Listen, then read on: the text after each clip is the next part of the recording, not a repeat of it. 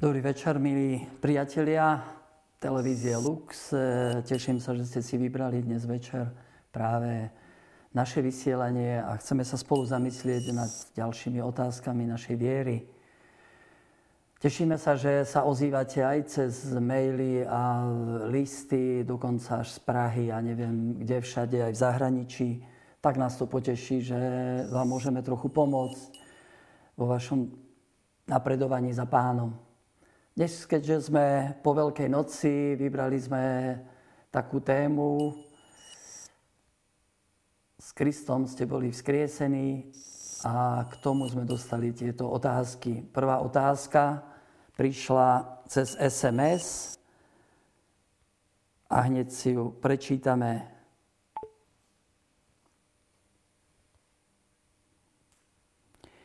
Prežili sme Veľkú noc a je tak málo vidieť zmenu v našom správaní. Zmenilo sa naozaj niečo? Pýta sa nás e, priateľ Pavol. Naozaj sa nám tak niekedy zdá, po Veľkej noci, ako by sa trochu kostoly vyprázdnili, e, ako by to víťazstvo Kristovo nezapôsobilo alebo neprinieslo nám skutočnú radosť. My kňazi veľa spovedáme pred Veľkou nocou, dávame rozhrešenie a potom sa nám zdá, ako by sa ľudia vrátili znova do starých koľají. V skutočnosti však to tak nie je, lebo cez Veľkú noc sa naozaj deje čosi mimoriadné a už len to si treba uvedomiť, že koľko ľudí bolo počas Veľkej noci aj tohto roku pokrstených. Mnohí dospelí prijali sviatosť krstu po určitej príprave to sú tisíce ľudí e, v Ázii, v Číne, vo Vietname, e, možno v Indii, ale aj v Európe, v Amerike. A títo ľudia predsa len prinášajú do sveta čosi nové.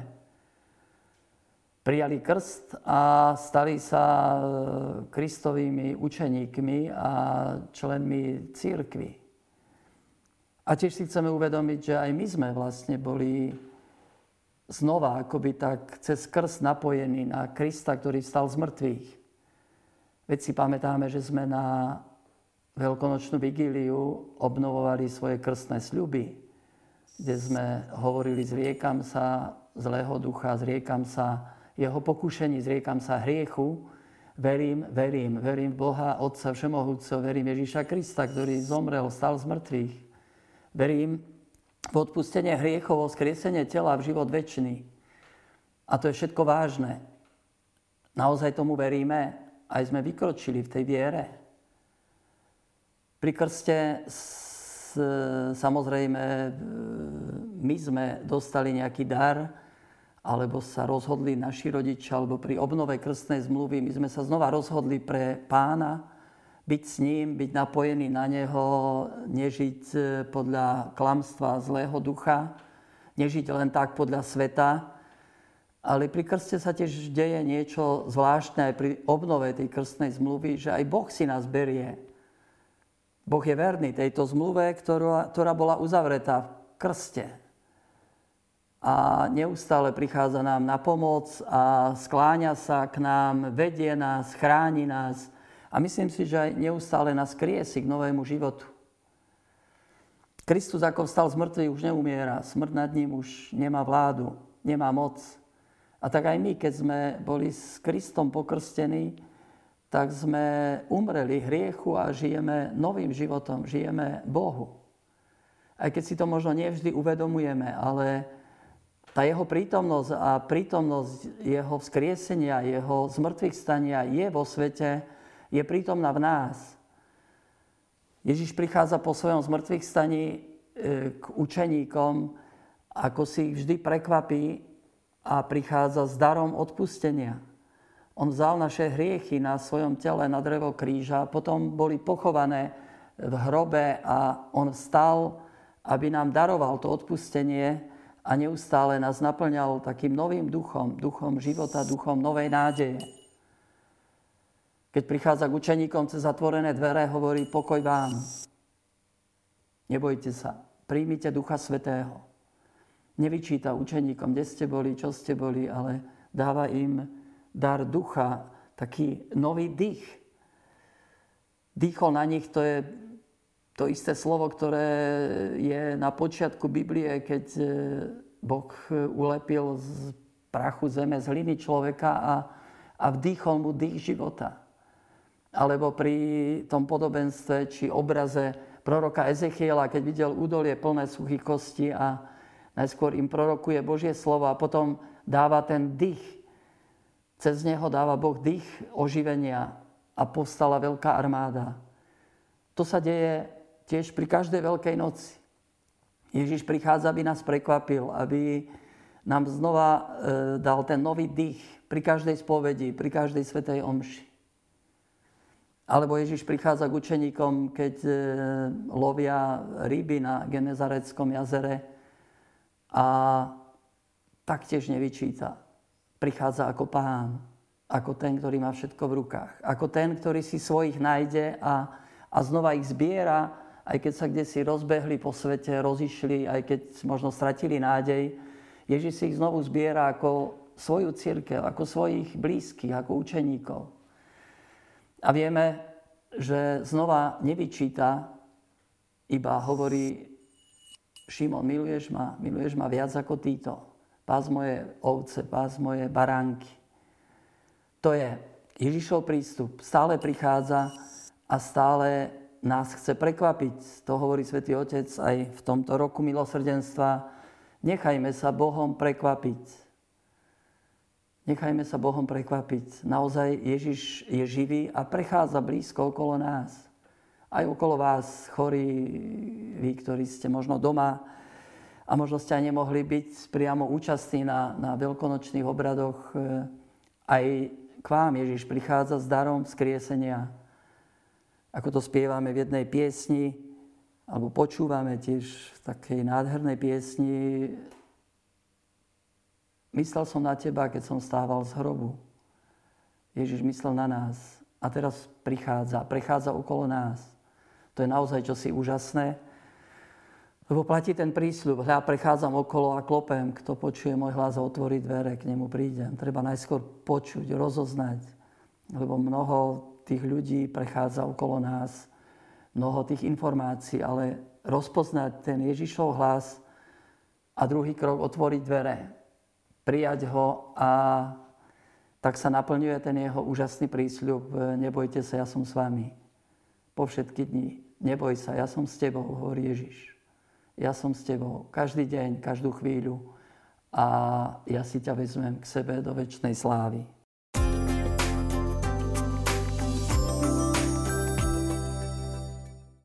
A tak, milí diváci, môžeme prejsť na druhú otázku dnešnej témy, ktorá nám prišla od nášho diváka Emila e-mailom. Stretol som ľudí, ktorí sa pochváľovali reinkarnáciou. Ako sa k tomu ako kresťan postaviť? Stretávame dnes ľudí, aj veriacich, kresťanov, aj katolíkov, ktorí tak nejako trošku koketujú s reinkarnáciou, teda s, e, s vierou v prevteľovanie duši. Je to trošku také zahmlievanie, aj trošku ponižovanie Kristovej obety na kríži, pretože my ako kresťania máme vykúpenie v Ježišovi Kristovi a záchranu. Um, reinkarnácia ako si ponúka ľuďom e, takú možnosť, že sám môžeš napraviť to, čo pokazíš možno teraz v tomto živote. Ani nemusíš e, robiť nejaké zmeny veľké, či nejaké obrátenie, ale dostaneš ďalšie príležitosti a možno, ja neviem, tisíckrát sa prevteliš a potom budeš dokonalý. Ale ono to podporuje trochu taký ten dnešný individuálny prístup k životu, že nepotrebujem záchranu, nepotrebujem Boha, nepotrebujem vykúpenie.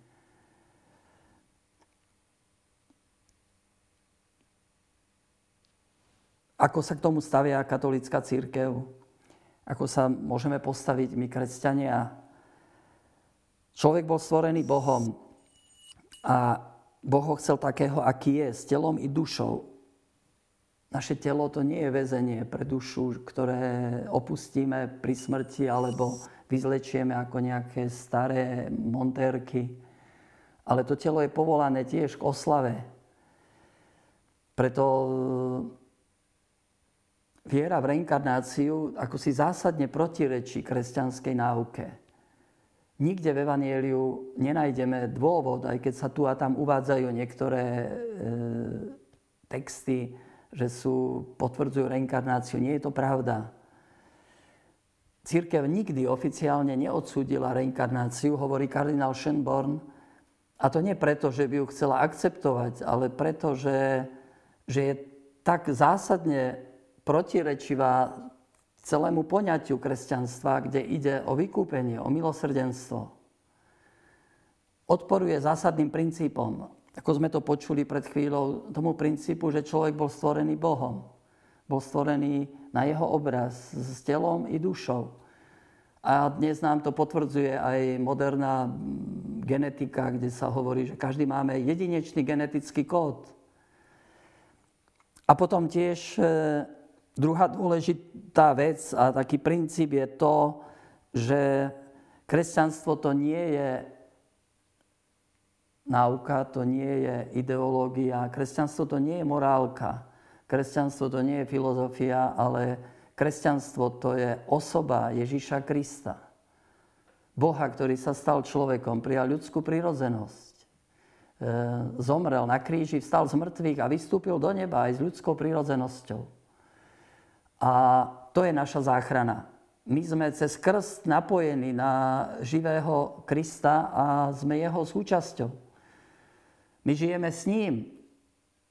Aj tu na zemi príjmame v Eucharistii živého pána a on nás znútra premieňa a sám hovorí, kto je moje telo, má väčší život a ja ho skriesím posledný deň.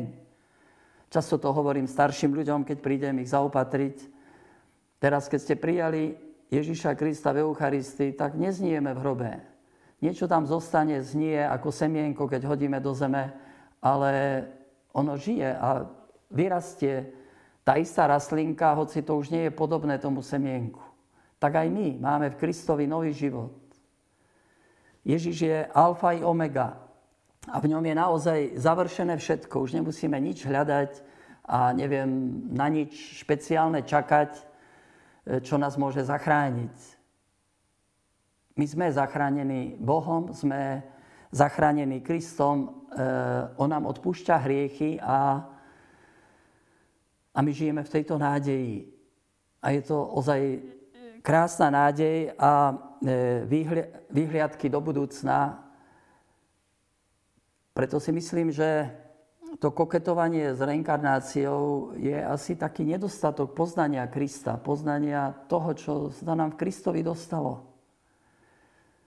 Ako som počúval aj pred chvíľou z denička sestry Faustíny, ktorá hovorí Ježiš, ako je možné, že ťa ľudia tak málo poznajú, koľko je v tebe krásy, koľko milosti, koľko lásky.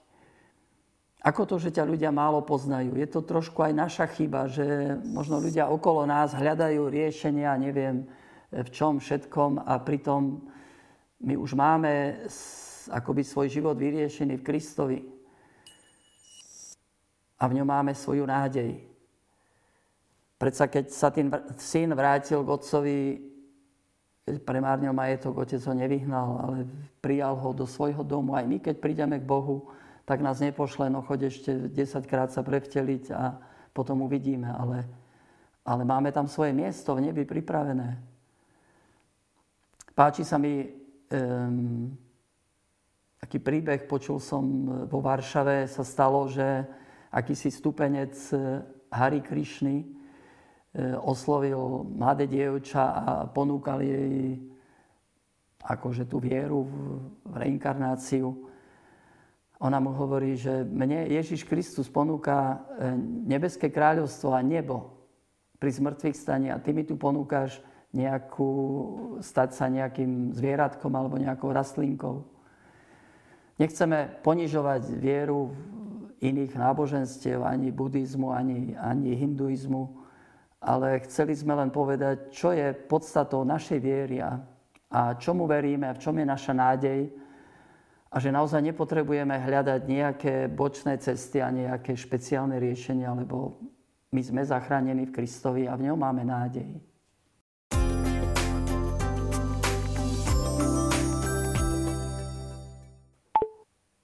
A teraz, milí diváci, prejdeme na e, tretiu našu otázku, ktorá nám prišla cez audio.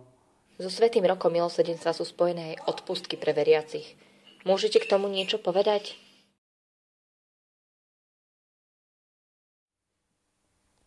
Tak, s jubilejnými rokmi vždy boli spojené veľké odpustky.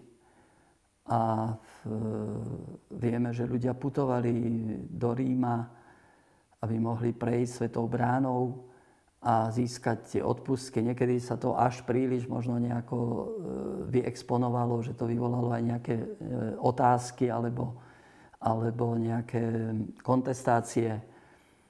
Dnes je rozdiel v tom, že e, pápež František otvoril brány nielen v Ríme, ale jednoducho po celom svete. Ako sám hovorí, že Božie milosrdenstvo je nekonečné. Chce sa vyliať a chce prijať každého človeka a preto treba brány milosrdenstva otvoriť všade tam, kde sa ľudia cítia vylúčení, e, kde si odsrčení, alebo možno sami nemajú už e, chuť ani, ani nádej, že by sa mohli vrátiť k Bohu.